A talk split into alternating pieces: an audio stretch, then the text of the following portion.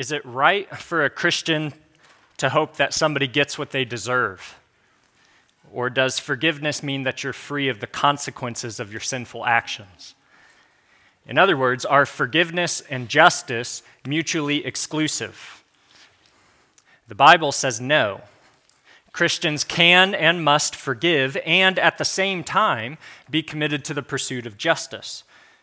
Forgiveness flows from God's justice and His love, and the cross is the place where God's justice and His love meet.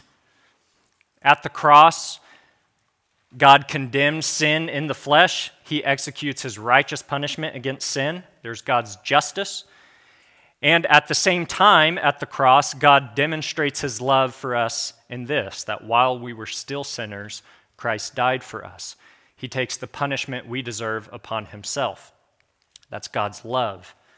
So, God's justice, God's love are not mutually exclusive, and we can't elevate one attribute of God above the others.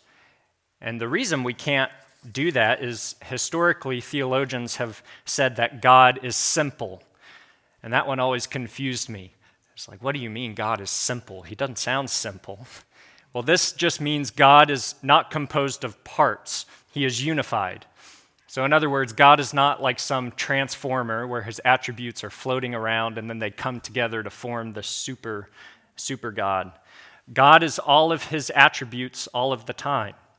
So you can't prioritize God's grace apart from God's truth. God's attributes are never set in opposition to each other. God's mercy is not opposed to his justice. God's love is not opposed to his wrath. So, therefore, God's justice, God's forgiveness are not mutually exclusive. When God forgives us, he removes the penalty of our sin. And when we forgive others, we extend forgiveness to them. We surrender our right to seek personal vengeance. Romans 12 19 says, Beloved, never avenge yourselves, but leave it to the wrath of God. For it is written, Vengeance is mine, I will repay. So human vengeance can go astray because of our sinful nature, but God's vengeance is governed and controlled by his goodness and his justice. So God's vengeance is never unchecked, it's never out of control. When we forgive, we release ourselves from the pursuit of personal vengeance, and then we trust in God's goodness and we trust in God's justice. And sometimes that justice will be meted out on earth through human government and judicial systems. And if not now on earth, then we hope for the return of Christ when he returns to set things right. He returns to judge the earth. So God's justice, God's love, God's forgiveness are at the heart of the gospel. This morning, we're going to take a break from the book of James and spend time in the book of Philemon. And this is Paul's shortest letter, but it's power packed. And as we reflect on forgiveness, Philemon really is a great book to sit with. And as we'll see, there are two main points to the letter of Philemon, and there are two main points to my sermon. The first is that there is power in the gospel to transform relationships. And the second naturally flows from this, and it's that reconciliation and unity in the body of Christ, reconciliation and unity in the church was of paramount importance for Paul. This is a top priority. So let me read Paul's letter to Philemon. Paul, a prisoner for Christ Jesus, and Timothy, our brother, to Philemon, our beloved fellow worker, and Apphia, our sister, and Archippus, our fellow soldier, and the church in your house. Grace to you and peace from God our Father and the Lord Jesus Christ. I thank my God always when I remember you in my prayers, because I hear of your love and of the faith that you have toward the Lord Jesus and for all the saints. And I pray that the sharing of your faith may become effective for the full knowledge of every good thing that is in us for the sake of Christ. For I have derived much joy and comfort from your love, my brother because the hearts of the saints have been refreshed through you. Accordingly, though I am bold enough in Christ to command you to do what is required, yet for love's sake, I prefer to appeal to you. I, Paul, an old man, and now a prisoner also for Christ Jesus, I appeal to you for my child, Onesimus, whose father I became in my imprisonment.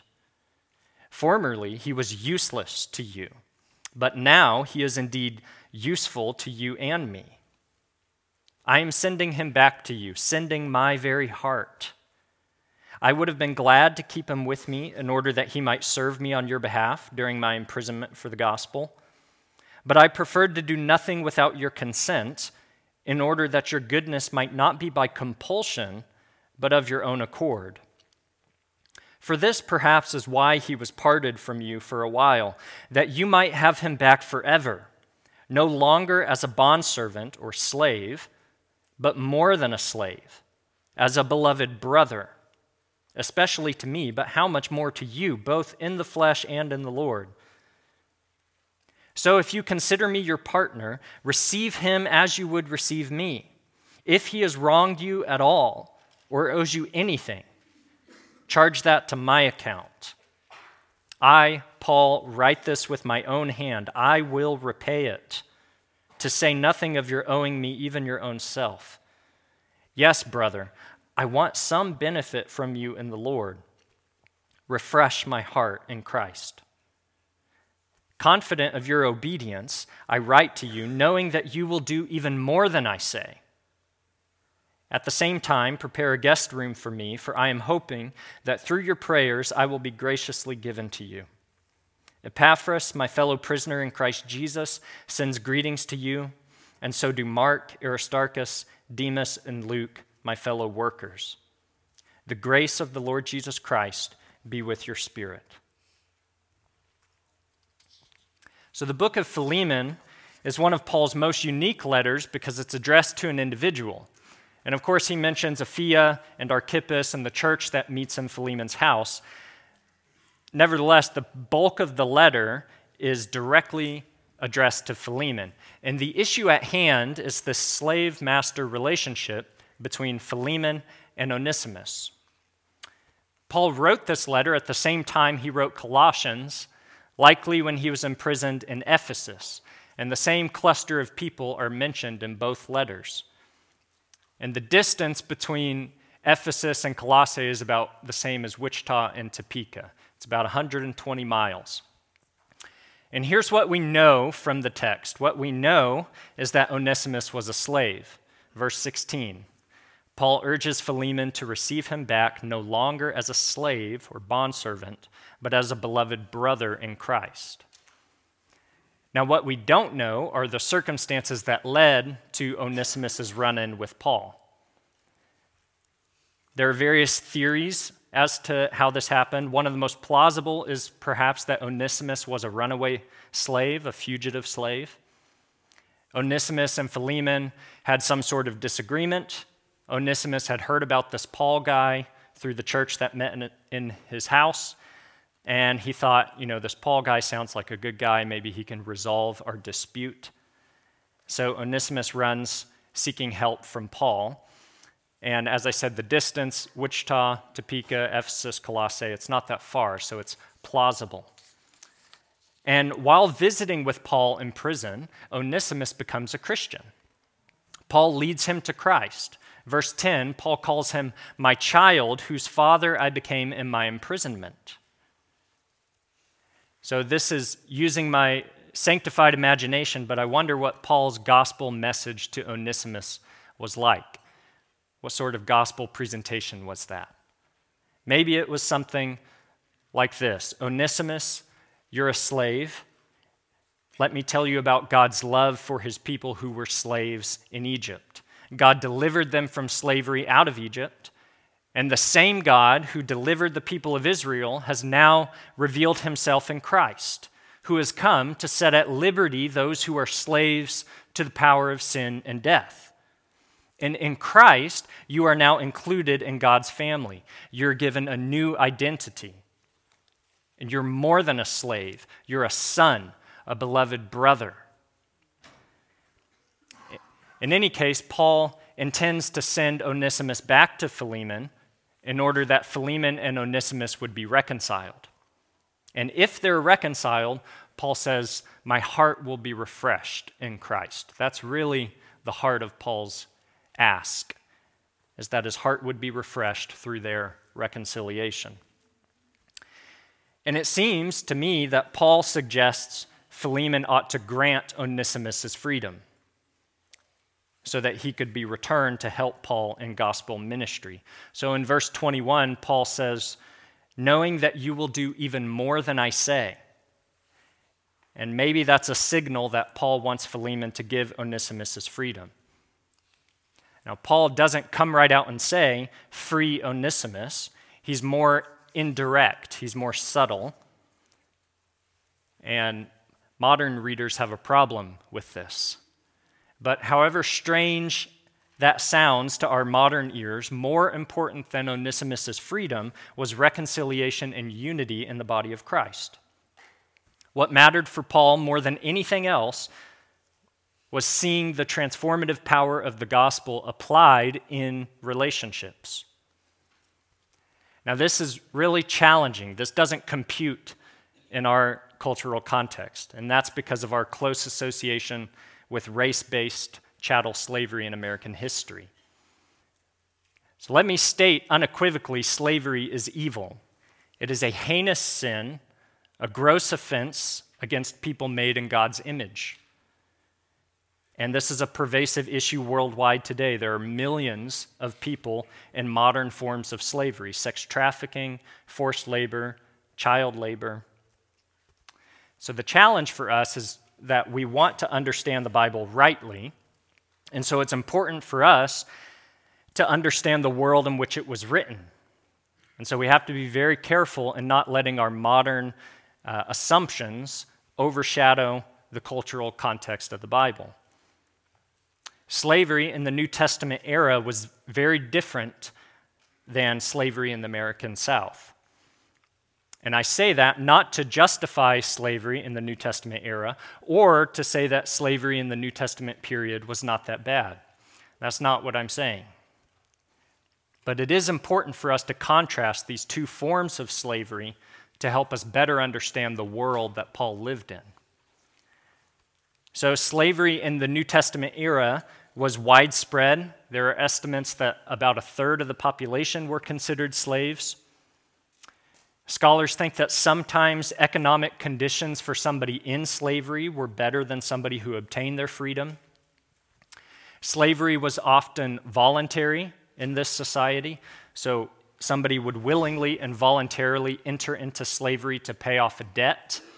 So it was a form of indentured servitude. Think of a more like an employer employee relationship. Ancient slavery was not ethnic based like American slavery. And then freedom was the norm in ancient slavery. Often slaves worked to obtain their freedom. That was not possible in American forms of slavery. Other historians note that even though both these forms of slavery are different, in both forms of slavery, slaves were vulnerable to abuse and exploitation. So it is true that they're different, but I think it's wrong headed to say that slavery in the New Testament period was not that bad. So if that's the case, then it seems like we're left with a problem because why doesn't the Bible just explicitly condemn slavery? Why doesn't Paul just come right out and say this if he thinks it's wrong? And there are several ways we can answer this. I'm grateful to Thomas Kidd, he's a Christian historian who's written on this. And just summarizing what he's written, he says first, Christians, uh, they were a new religious movement in the first century. They didn't have political power or influence.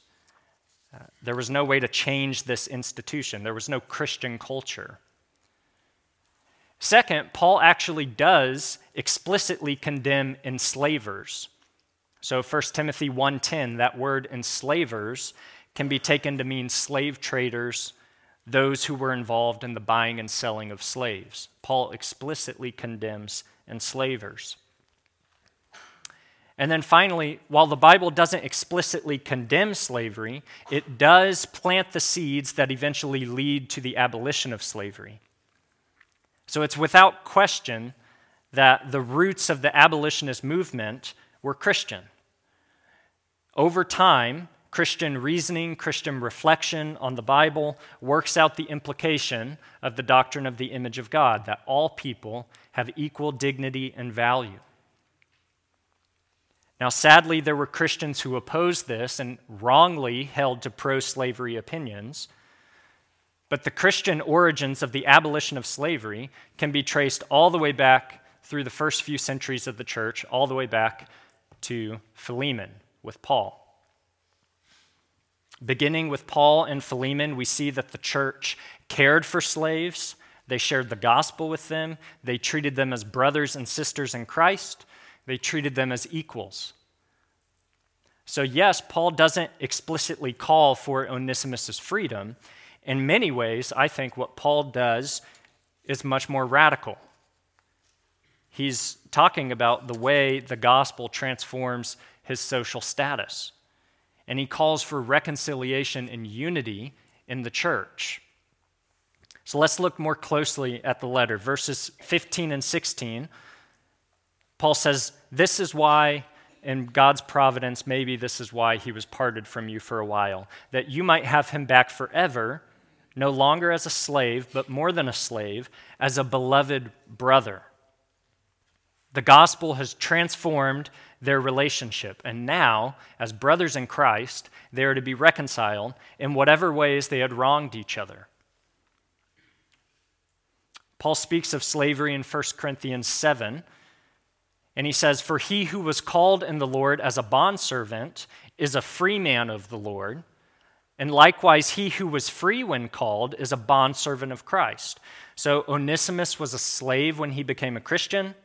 Now he is to regard himself as a free man in Christ. Paul was a free man, he was a Roman citizen, but now he is to regard himself as a slave of Christ. And so when it comes to salvation for Paul, what matters is not slave or free or social status or position. What matters is unity in Christ. Now, Paul is Onesimus' spiritual father in the Lord, Onesimus is now considered a beloved brother. And in Colossians, Paul is clear that he wants the whole church to get on board. He wants the whole church to understand and welcome Onesimus in love. So in Colossians 4 9, he calls Onesimus our faithful and beloved brother, who is one of you. So he's emphasizing that they are to welcome him as a brother in Christ no longer as a slave, but a beloved brother.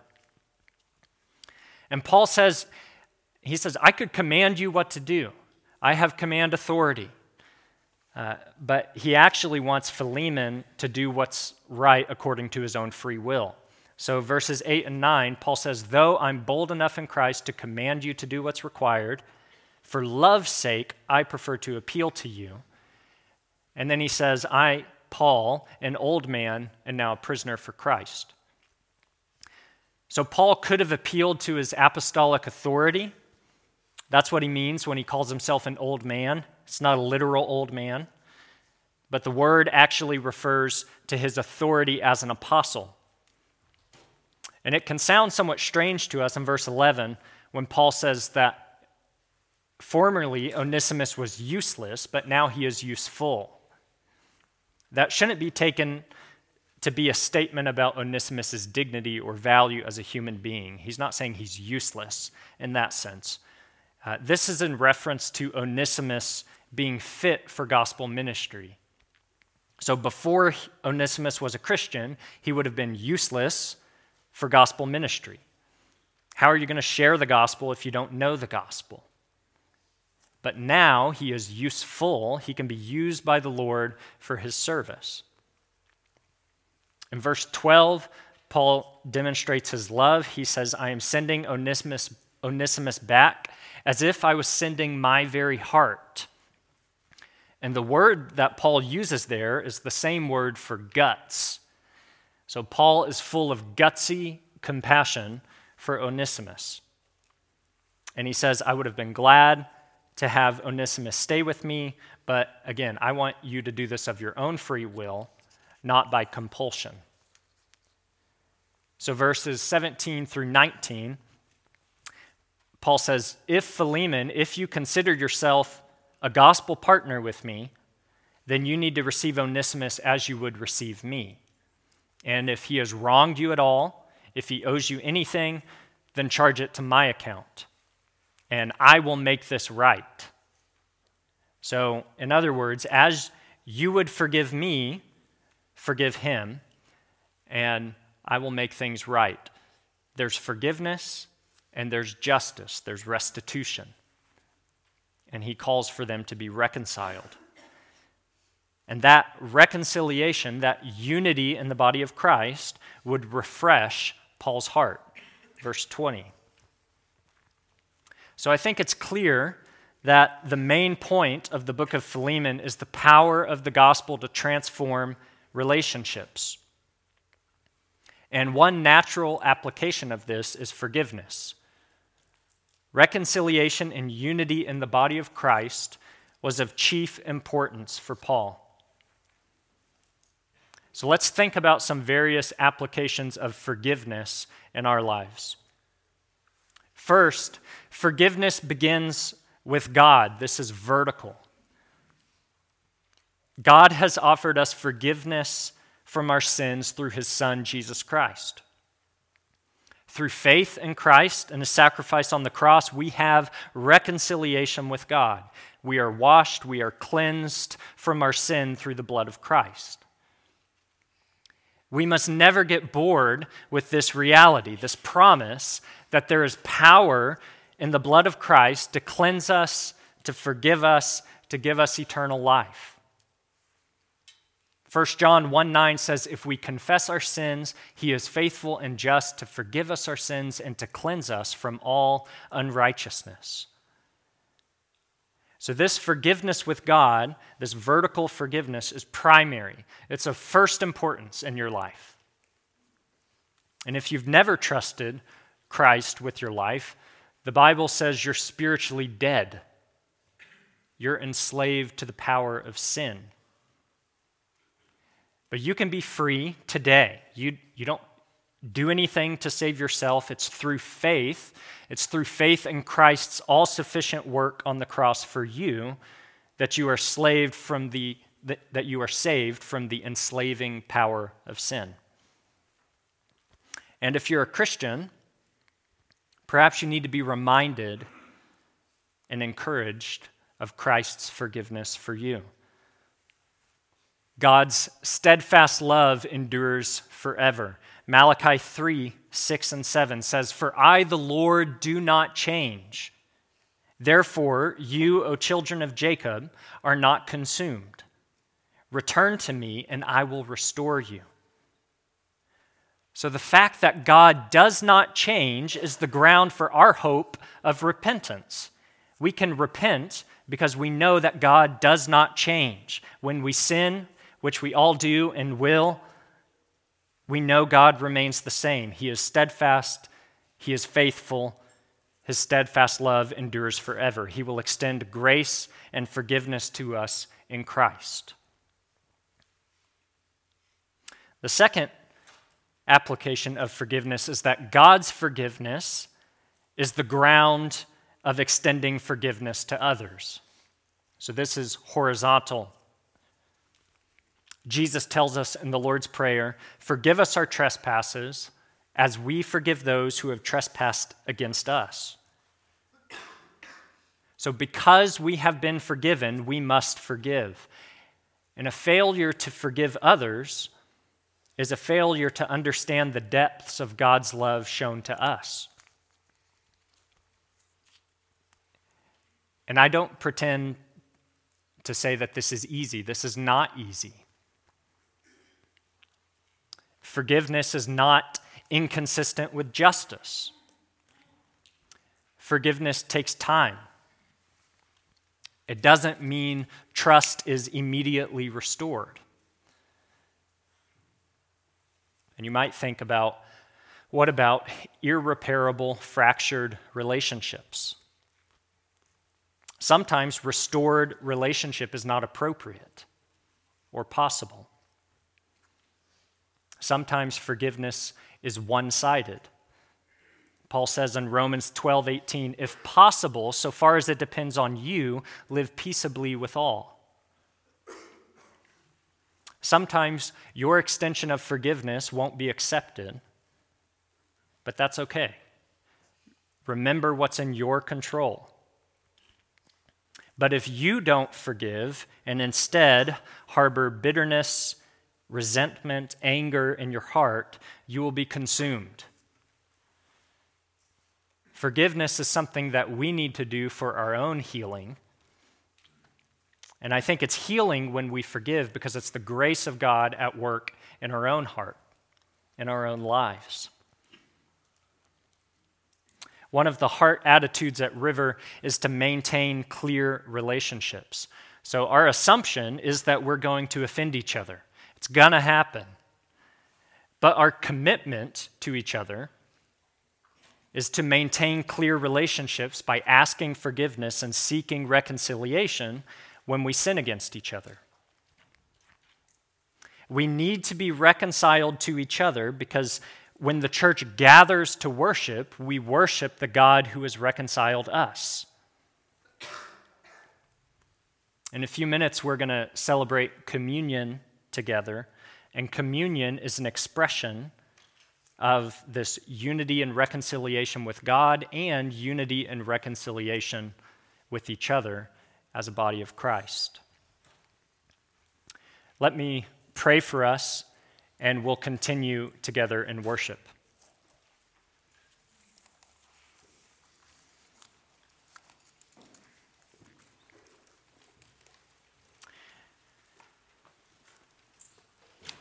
Spend some time reflecting on God's grace, God's mercy shown to you. Ask Him to reveal any sin, confess your sin to Him, and thank God for forgiveness. And maybe you need to be reconciled to another brother or sister in Christ. Resolve in your heart to make things right so far as this depends on you.